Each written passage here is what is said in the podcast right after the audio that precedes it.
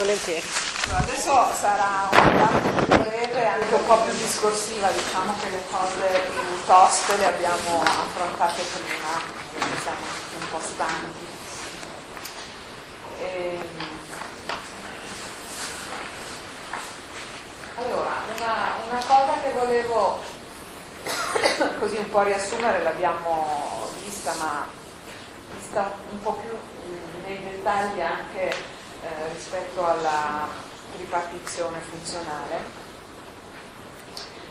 Noi possiamo vedere quindi il cancro come un problema di corretta incarnazione. No?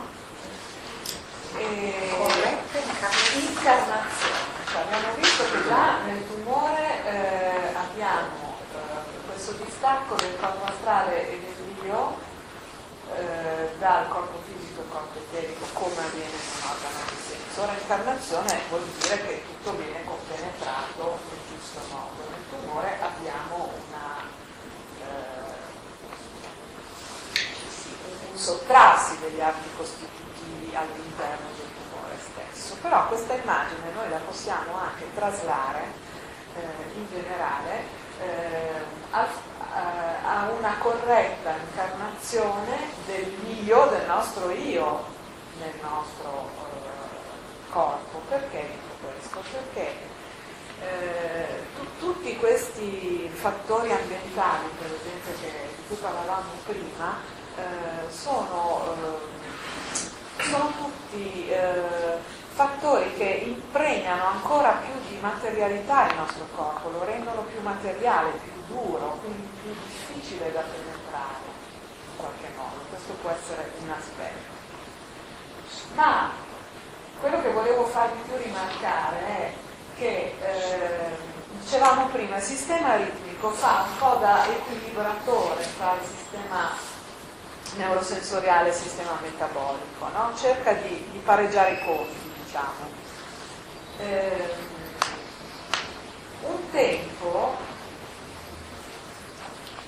fino al secolo scorso, all'inizio del secolo scorso, la ritmicità, che è un fattore di salute, di salutogenesi, eh, Steiner diceva il ritmo eh, porta la vita, sostiene la vita, infatti il ritmo è qualcosa che appartiene al corpo eterico, al corpo vitale, comunque queste sono cose che avevamo accennato l'anno scorso, adesso non possiamo entrare nei dettagli di nuovo, però eh, il ritmo è eh, qualcosa che piano piano nell'ultimo secolo noi abbiamo perso.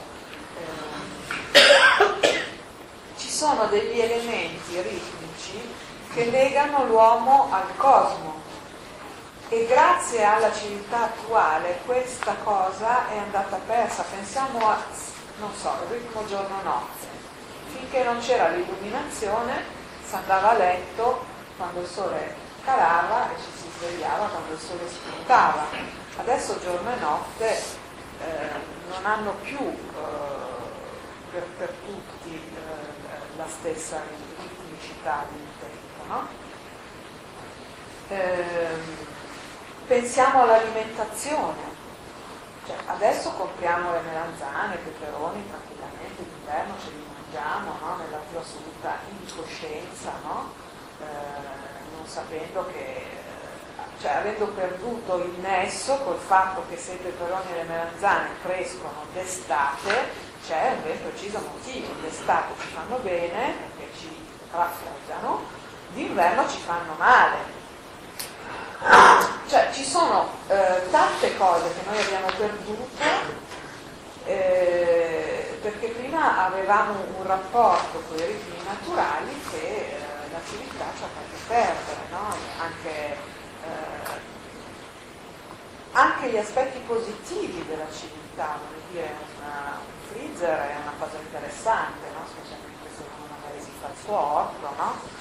però poi appunto ci porta a consumare degli alimenti quando non, non è così salutare come mangiamo, come anche il clima per esempio, cioè noi siamo abituati a vivere in ambienti super caldi, un tempo non era così, no? anche, anche, questo ritmo della temperatura è qualcosa che, che ci portava comunque a, se volete, ripensando all'io, a stimolare di più la nostra organizzazione dell'io, no? perché eh, ci si muoveva di più un tempo,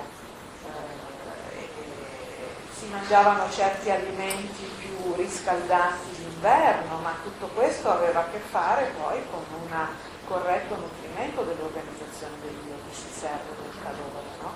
Cioè tutte queste cose che si facevano in assoluta incoscienza, che però ci facevano stare bene, eh, adesso in assoluta incoscienza lo stesso non, fanno, non si fanno più. No? È ora di eh, diventare coscienti di questo.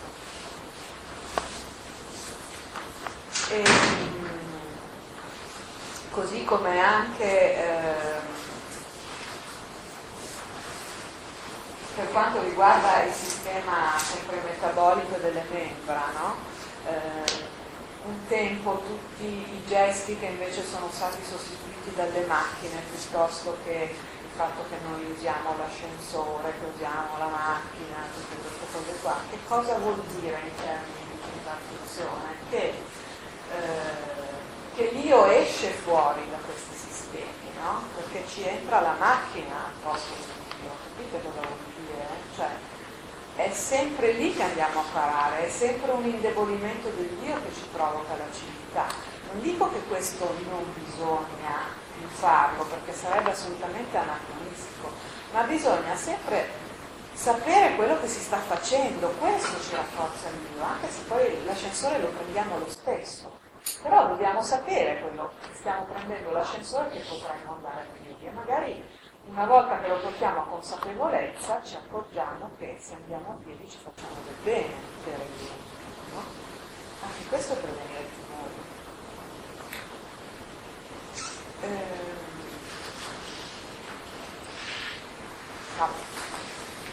andiamo avanti. Ecco, io poi ho, ho, ho letto con molto piacere delle cose del dottor Fintelman che trovate in quel libro di, nei quaderni di Flensburg, eh, che, che, vi consiglio di,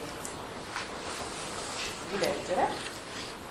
Ho letto anche altre cose, perché io ho scritto anche il libro di medicina, lui è un medico tedesco, eh, molto ferrato sui tumori perché li cura da anni e anni, da una quarantina d'anni a questa parte e lui fa un'analisi eh, che io condivido pienamente, che quindi volevo così condividere con voi. Mi scusi, come ha detto si chiama? Interman. E... Io vi avevo raccontato due anni fa, però non, non c'eravate tutti, come eh, la l'evoluzione che, che, ha subito l'umanità, che ha vissuto l'umanità nei secoli dei secoli, eh, venga analizzata in una maniera un po' speciale diciamo, dalla, dall'antropologia eh, come evoluzione dei, dei nostri stati di coscienza, nel senso che una coscienza così desta come quella che noi abbiamo in questo momento eh, non era eh, propria eh, di eh, situazioni precedenti al Rinascimento, per esempio. E questo anche voi lo potete trovare nella letteratura antroposofica di base.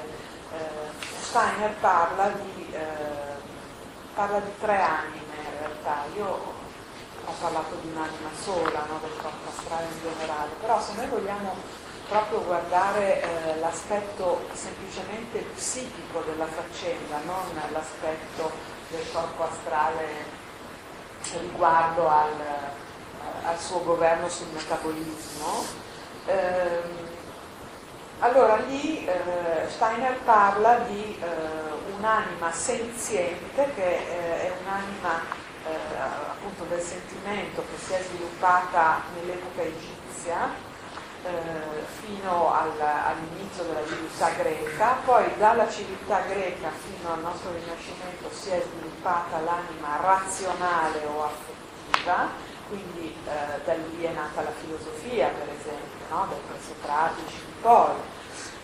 E come invece nel Rinascimento sia iniziato lo sviluppo che ci coinvolge ancora attualmente dell'anima cosciente.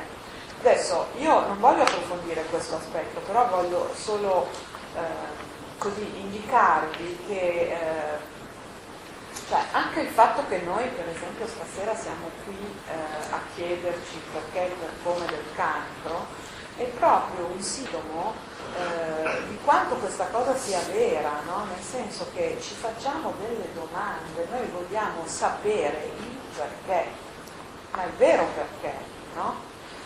E, e, questa curiosità, eh, più o meno consciamente, però è qualcosa che c'è nell'aria, no? c'è nell'aria in tutto l'Occidente perlomeno. Cioè, sempre di più noi ci interroghiamo, non ci basta la scienza, non ci bastano le risposte che ci dà perché vediamo eh, che, che, poi effettivamente non sono sufficienti per spiegare eh, tutto quello che ci succede. Abbiamo questa curiosità, abbiamo questa eh, tensione verso la consapevolezza che diventa sempre più pressante direi, no?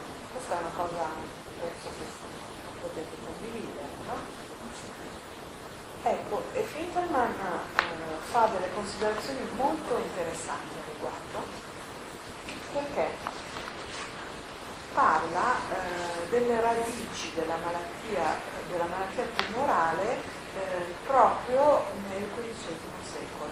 Questo non vuol dire che il canto non c'era prima, ma eh, voi potete vedere benissimo che dimensioni ha preso adesso e prenderà purtroppo in futuro, perché, eh, la scienza ne dica, perché se vi ricordate i proclami che faceva già negli anni Ottanta, nel 2000 il cancro sarà sconfitto, no? Cioè in realtà il cancro aumenta esponenzialmente. Questa è una realtà. Aumenta esponenzialmente e malgrado tutte le, le varie chemioterapie nuove che si sono inventate, eccetera, eccetera, la mortalità aumenta uguale, per cui non, non ci sono progressi. E questo è un dato di fatto. L'anima cosciente è una, un suo aspetto che rientra proprio in questo farsi le domande chiedersi perché, è il fatto che eh, vuole raggiungere da sé una consapevolezza delle realtà spirituali, cioè come vi dicevo due anni fa, un tempo, all'epoca anche dell'anima senziente per esempio, ancora si aveva un sottile collegamento con le realtà spirituali e quindi queste non venivano eh, poste in discussione, no? erano una realtà, per noi sono un'ipotesi, non sono una realtà, ma in quest'epoca questa ipotesi sta piano piano per alcuni di noi diventando una realtà, ma una realtà perché è frutto di una ricerca assolutamente personale, cioè di esperienze. Non, la fede non ci basta più, dobbiamo esperire delle realtà spirituali e molti di noi lo fanno e molti di noi lo faranno contagiati da chi già lo fa. Questo è un, un aspetto dell'anima cosciente che è molto importante, questa eh, capacità di conoscenza in perfetta autonomia. Poi che cosa vuol dire? È sempre lui, è sempre il nostro io che, che freme, che ha voglia di conoscere, di capire, eh, perché lui ha una missione qui, no?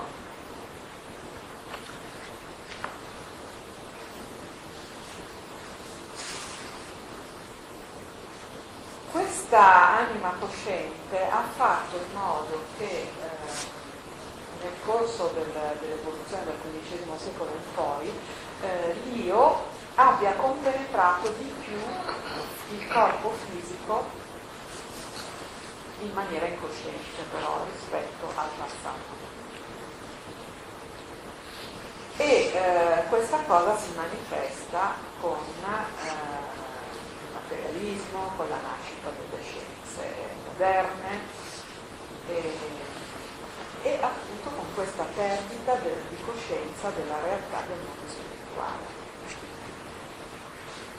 Questo intrappolarsi del Dio nei processi corporei e quindi eh, in, in, contrapposizione con una negazione delle realtà spirituali, eh, oltre al materialismo ci porta anche a un grande egoismo, no? Cioè viviamo in una, in una società dove, dove, siamo molto egoisti, no? E all'inizio avevo fatto anche una considerazione sulla cellula tumorale come cellula egoista, no? Eh, per carità, un sano egoismo è una cosa assolutamente indispensabile perché l'io si possa sviluppare veramente, normalmente questo lo vedremo anche dopo parlando del tumore. Però quando è troppo, no? E questo è, è qualche cosa che, che ha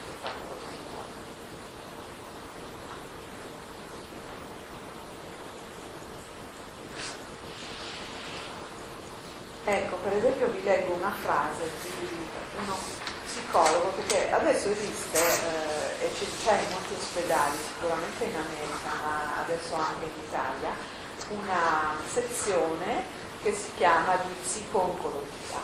Quindi hanno perfettamente compreso che esiste una relazione tra il tumore e la psiche. E eh, praticamente il capostipite di questi psico-oncologi si chiama Lawrence Leshon, credo che qualcuno l'abbia già sentito nominare, un americano, e lui scrive delle cose molto interessanti al riguardo. Vi leggo una frase proprio in cui credo molti possono o ritrovarsi o, o, o ritrovare qualcosa della biografia di, di qualche caro, di qualche amico che, che ha avuto malattia. Dice, nella maggior parte dei casi il paziente è disperato perché ha sempre trascurato di cantare la propria melodia. Per tutta la vita ha tentato di cantare le canzoni altrui e questo sforzo non gli ha procurato che delusione e disprezzo di sé. Nulla è quindi più importante per lui che scoprire ora la propria melodia originale e lasciarla a poco a poco affiorare forte e chiara.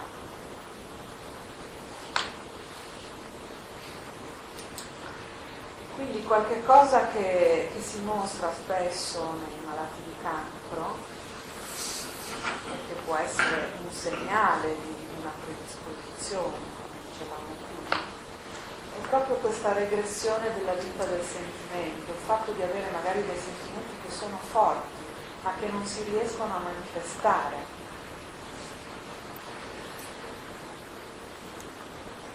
E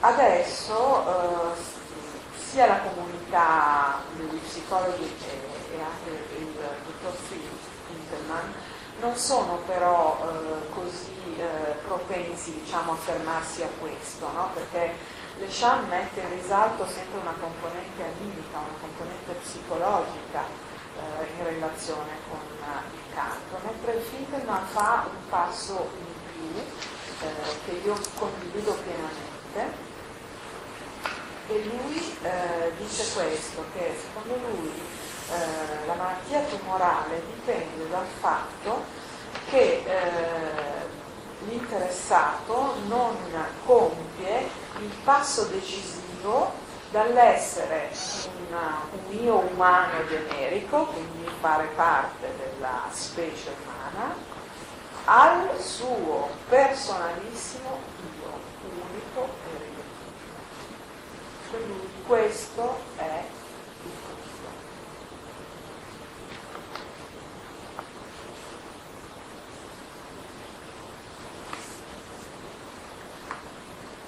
parlano anche anche comunque Filterman ovviamente conosce l'aspetto psicologico, no?